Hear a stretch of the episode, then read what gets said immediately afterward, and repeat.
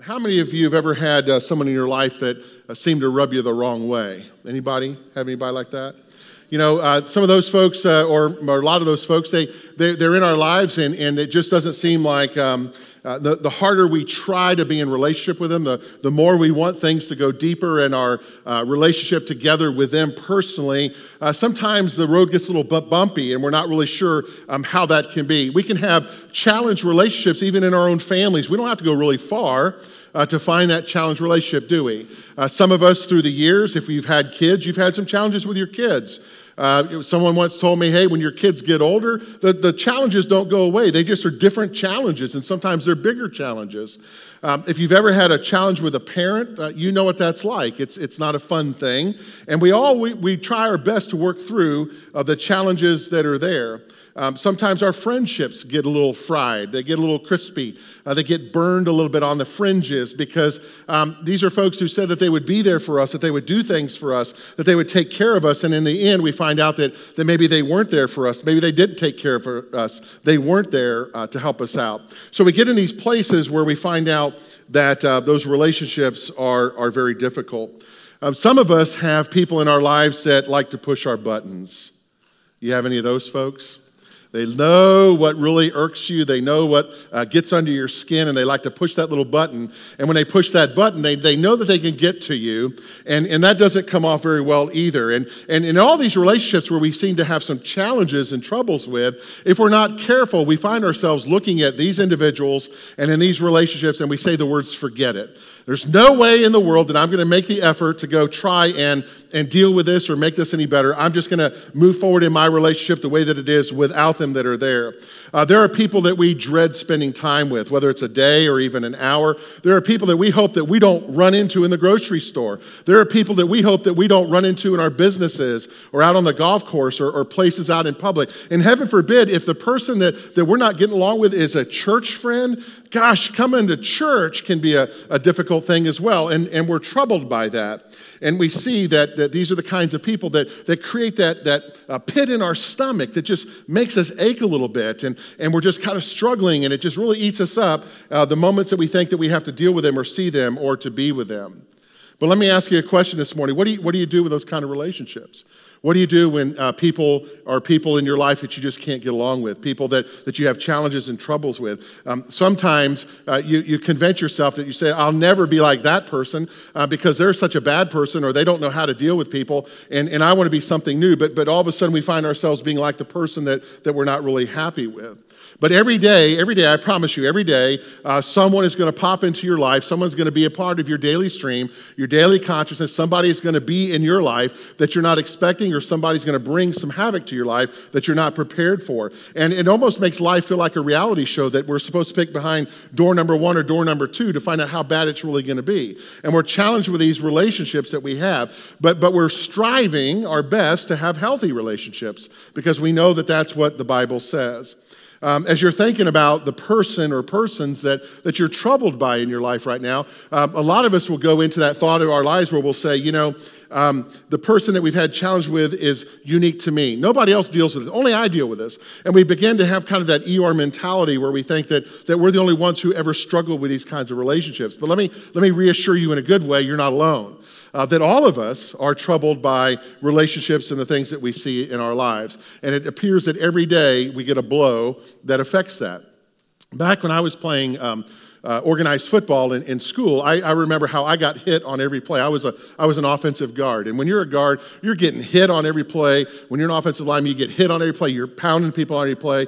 You, you want to make sure that you get the sucker punches in the best that you can to get uh, really, I was a bad guy back then. You know, try your best to just do, to make sure that you can do. So whether you are, you know, running uh, to open a hole so that the running back can go through, or whether you're dropping back to protect the pocket for the quarterback, as an offensive lineman, you're getting pounded and pounded and pounded on every play. It's like you're constantly getting hit by somebody, hit by somebody. I remember a lot of times running back into the huddle, and it'd be blood coming from my knuckles, and my arms would be all scabbed up and scraped. I'd be hobbling, I'd take a shot in the kidney that was a cheap shot. I'd be walking back. You know, when you're a high school kid, that's cool stuff. But when you're 39 years old, you look back on that kind of stuff and you don't like that at all. And you think about, wow, you know, that, those, those were really bad things. But, but that's the way it was. And, and our lives are like that, aren't they? That every day in our lives, we seem to take a body blow. We seem to take uh, something that hits us, something that comes our way. And I remember running back to the sidelines after a, a particular sequence of plays, and my coach, Coach Ziegler, looking right at me as I'm limping back, going like, shake it off, Martin. You're better than that. You can take those kind of blows. And, and sometimes in life, those are not the kinds of things that we want in our relationships, is it? But truth be known, truth be known, that happens. You know, in our relationships, we give, we acquiesce, uh, we try our, our best not to uh, get things angered. We try our best to try to work through kinds of some, th- some things. Some of us adopt a very passive um, environment or behavior that we just don't want to rock the boat no matter how bad it's getting. Others of us, we, we go from like zero to volcano pretty quickly and, and we want to settle the score and we want to deal with those kinds. But let me ask you a question What do you do with those relationships that you're not sure what can be done to make it right? Those relationships where you think you've tried or that you've worked through things or that you're not really sure you have the time or the energy or the desire to make good again. Uh, what happens when you just uh, swear that you have no fault at all in that broken relationship? That it's nothing that, that you could have done by that. Uh, but you get to a place where you just feel like, you know, that there's no other options. And, and the options that are, uh, that are there for you are not real healthy options. Uh, reconciliation is a biblical word, and to reconcile um, is a very difficult thing for us to do, even as Christian people. Reconciliation is one of those topics, one of those subjects that, that we think we believe in it, we want to believe in it, we desire to have that, we, we see the benefit of all that, but sometimes the reality of life comes and we're not really sure we want to reconcile the broken relationships that we have. But, but we have to, because who in our right mind wants to go from relationship to relationship, dragging all that junk behind you? Who, who of us wants to continue to operate in a fractured relationship with people that are around us? Um, and, and there's, a, there's an important thing that we have to address. If we are going through troubled relationships with family and friends and, and people that we know like that, we have to remember there's one common denominator in every relationship that we have. What is it? It's us.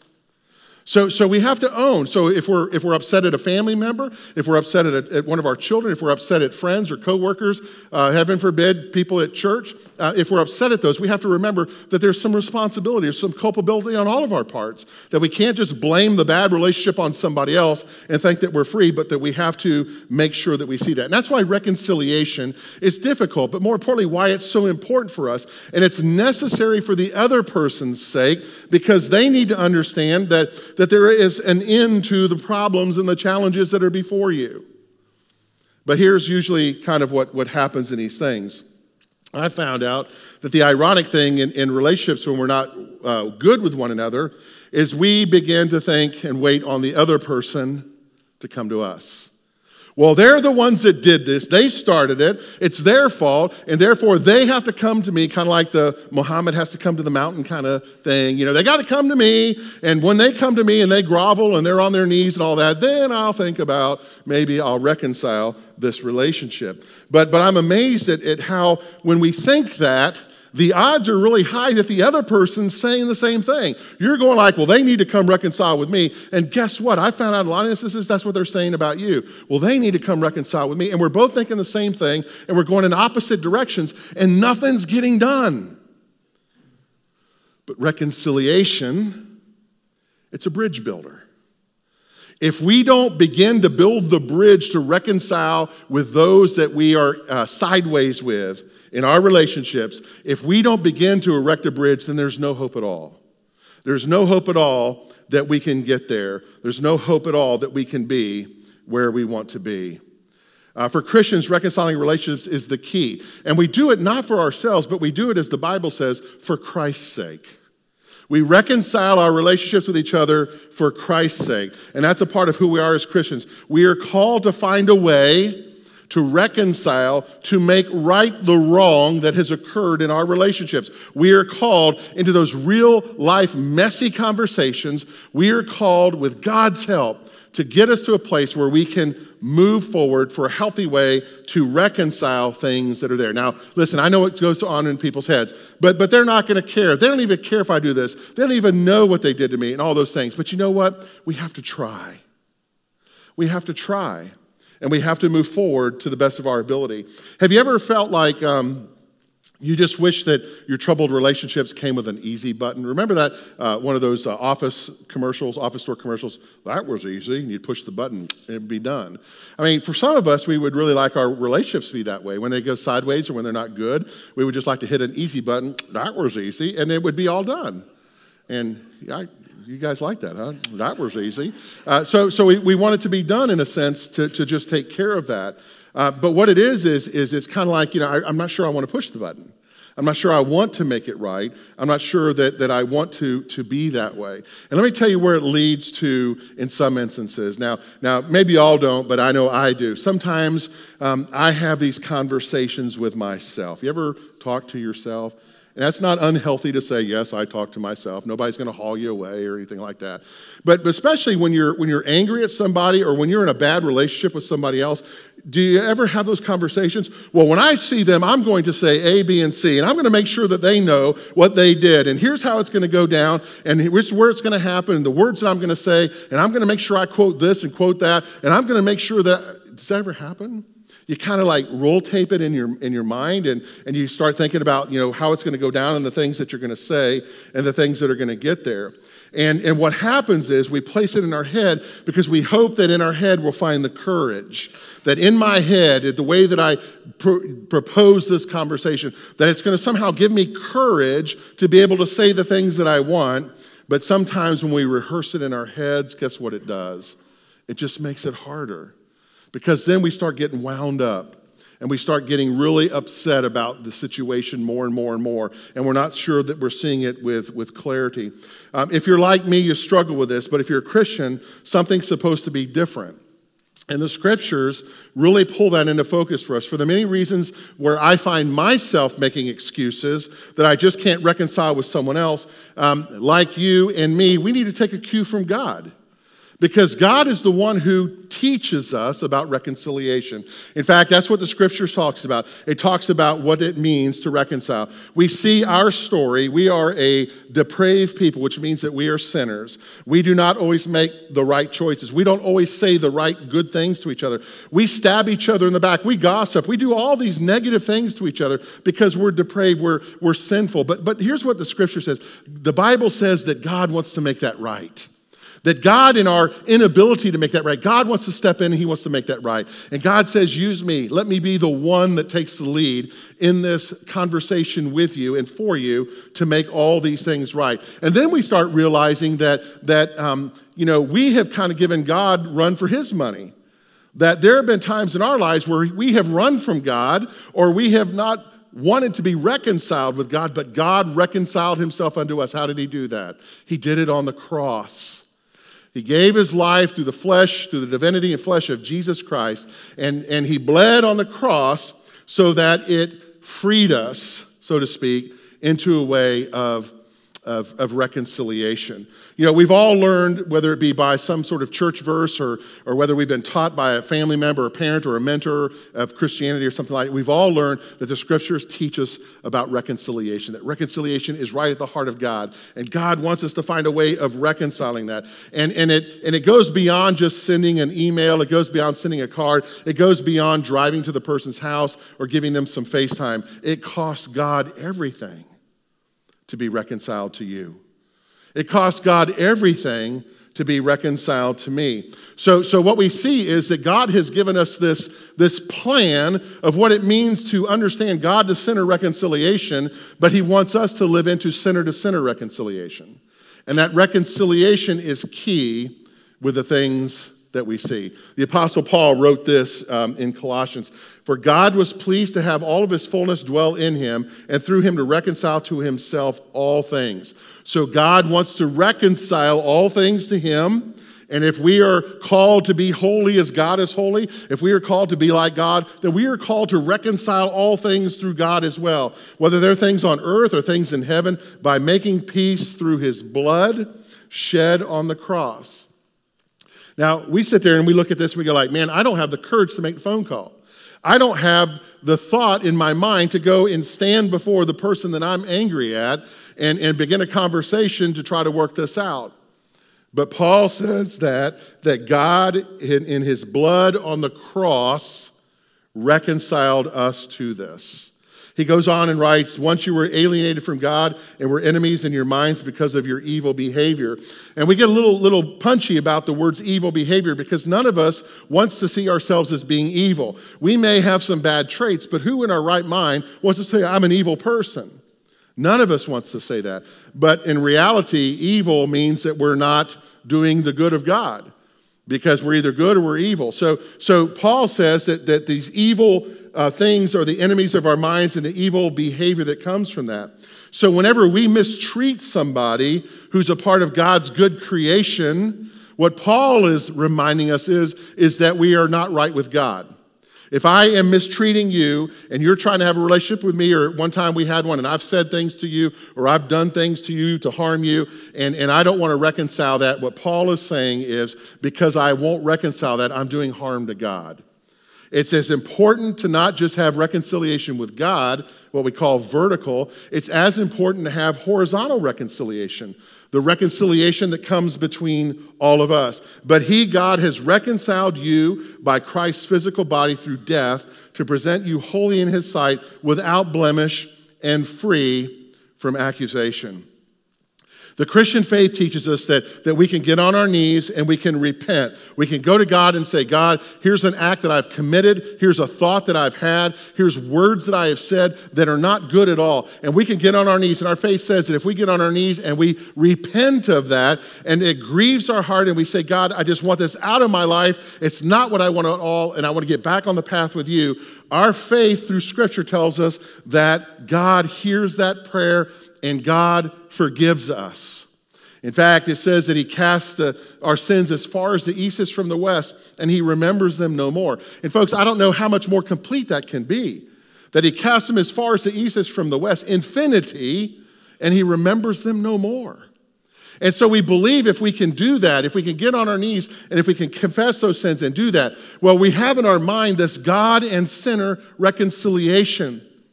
But what we've got to remember is it goes beyond that. It can't just be all about us and God. We are a people of community. We are a people that are called the body of Christ, not just singular, an individual of God, but the body of Christ. And that's the embodiment of, of who we are as a people. So we leverage those kinds of prayers all year long and all day long. And, and we, and, but when it comes to issuing some sense of grace or some sense of repentance or reconciliation to someone who's harmed us and said things about us, we, we just want to throw that out the window. And we want to say, ah, it doesn't apply to that. It only applies when it's me and God. But here's how important reconciliation is. Um, Jesus gives us some instruction in Matthew's gospel. Um, who all would say, by lift of hands, who would say that worship is important to God? Anybody believe that? Yeah. I mean, go to Psalm 100. It's a psalm of worship. It talks about what we're to do to come and ha- that God inhabits the praises. We come into his tent to, to worship him and to, and to grow with him. And so worship is key. It is important. And, and when we come to worship, uh, we come and we, we read scripture. We go deeper into that. We come to worship and we begin to open our minds and, and who we are to a place to go deeper in our faith. And we come into worship to in the awness of who God is. And it's like, ah. Oh, we're here. We're in his presence. So worship is really important. But Matthew documents for us uh, something that Jesus says in um, Matthew uh, chapter 5, uh, verses 22 through about 24. Listen to what Matthew says. Jesus is speaking, but I tell you that, that anyone who is angry with his brother will be subject to judgment. Okay? So if, if we're angry at each other and we have unresolved matters, uh, there's, there's, a, there's judgment that will happen with this. Drop down to 23. Therefore, if you are offering your gift at the altar and there remember your brother has something against you, leave your gift there in front of the altar. First go and be reconciled to your brother, and then come and offer your gift. Now, this is, this is pretty big, and, and, and we kind of have to put it in perspective of what Jesus meant when he said this. Jesus was from Galilee. In order for him to be in worship properly, he had to go where? He had to go to the temple in Jerusalem. And there was a couple of days' journey from Galilee to Jerusalem to actually get there. So think about it. It takes you a couple of days to get to the temple. You now come into the whole, you go through the uh, court of the Gentiles, the court of the women. Uh, you come into the court of where all this is going down, where you give your offering and worship. And there, depending upon what it is that you're offering or the sin that you've committed, it's either a grain offering or an animal offering that, that comes to that point. So there you are, you're at that place, and you're ready to atone for your sin you're ready to confess your sin. You're ready to be reconciled with God, and you're ready to give your offering. And Jesus says, you get to that point, and all of a sudden you go like, oh no, Joe and I are sideways. Mary and I, we, we've said some things to each other, or I've done this to her, and, and, and that never got resolved. Jesus said, You're supposed to not go forward in your act of worship, but you're supposed to stop. Now imagine interrupting worship and stopping what you're doing.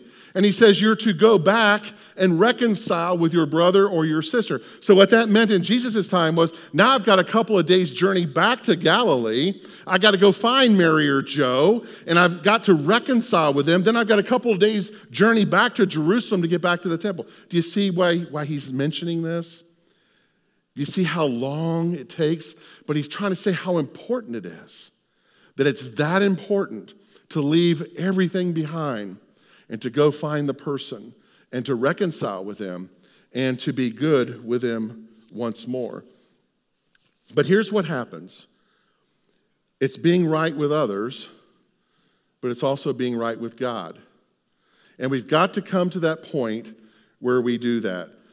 Our walk of faith says that daily we should be asking ourselves the question, as good Wesleyans, how well is my soul? And that's not just kind of like, oh, I feel kind of good today, had a good night's rest. And no, how well is your soul? How well are you in your soul? Are you at peace with God? Are you at peace with your fellow brothers and sisters? Are you at peace with your neighbors? How well is your soul? And, and sometimes we will say that, and we'll say, you know, like a question like, hey, God will say, Are we good? And you'll say, Yeah, God, we're, we're, we're real good. We're spot on. And God will say, But are we really good? Oh, yeah, God, we're great. You know, I, have confessed my sin and, and I'm living a life that's, that's worthy of your calling. And God will say, But are you good with him? Are you good with her? Are you good with those folks over there? And that's important. Because what God is trying to say to us is that we can't really be at peace coming before Him in worship until we've settled those matters. And this is really powerful and it's really important because what God is saying is that I created that person in good and I love that person. And because I love that person, you have to be at peace. You got to find a way to be at peace with them. Now, some of us might say, but, but I can't do that. They won't care. It doesn't matter and all that. Folks, we have to try we have to put the foot forward to be able to do that. So here's the question this morning How can we be so content with God to sinner reconciliation and not good at sinner to sinner reconciliation? How can we say that it's just about, or I can, I can be at peace as long as God and I are at peace, when you and I are not at peace with each other? Why is it that we won't demonstrate that kind of reconciliation? To one another. So here's the thing it boils down to this daily, you and I are given the opportunity to take those steps. Every day, we're given the opportunity to take those steps. And our mind will start telling us not to do it, we shouldn't do it, there's no reason to do it, it's not going to matter, all this. We need to push all that aside. We need to send the letter, we need to make the phone call, we need to drive to the person's house, we need to reconcile with the person that, that our heart is squashed with, the person that we cannot be in relationship with. We've got to find a way. And even in those matters where it is so devastating, then we have to invite God to be the way. Because in our own flesh, we can't do it. But we have to at least show God and demonstrate to God, I don't want this in my heart anymore. I want to be free of these things. Now, before we come to the table and we celebrate Holy Communion together, I want you to just do an exercise with me. I want to invite you here this morning, if you'll just close your eyes for a second. At home, those of you that are live streaming with us, I want to ask that you would also uh, close your eyes. And I want you to think of the person that you're at odds with right now. Who is the person or who are the persons that you have not been able to reconcile with? I want you to see their face very clearly. I want you to call them by name in your mind. And I want you to see very vividly who that person is. And I want to encourage you today to step out in faith, to demonstrate to that person the same kind of love of pursuit that God has demonstrated to you, to reconcile himself to you by his blood, that you too can reconcile with that person that you're thinking. Who's the person you're seeing that you're arguing with me with right now? But, Pastor, I can't do that. I can't. There's no way. I just can't do that. We have to try. And we have to bring God into the equation. It's once was said the pursuit of peace without the promise of peace is not a wasted effort. So, whether they'll accept your reconciliation, whether it will even matter, whether it's too late, the pursuit of peace without the promise of peace is not a wasted effort. Step out in faith, be reconciled come into worship and praise your holy God.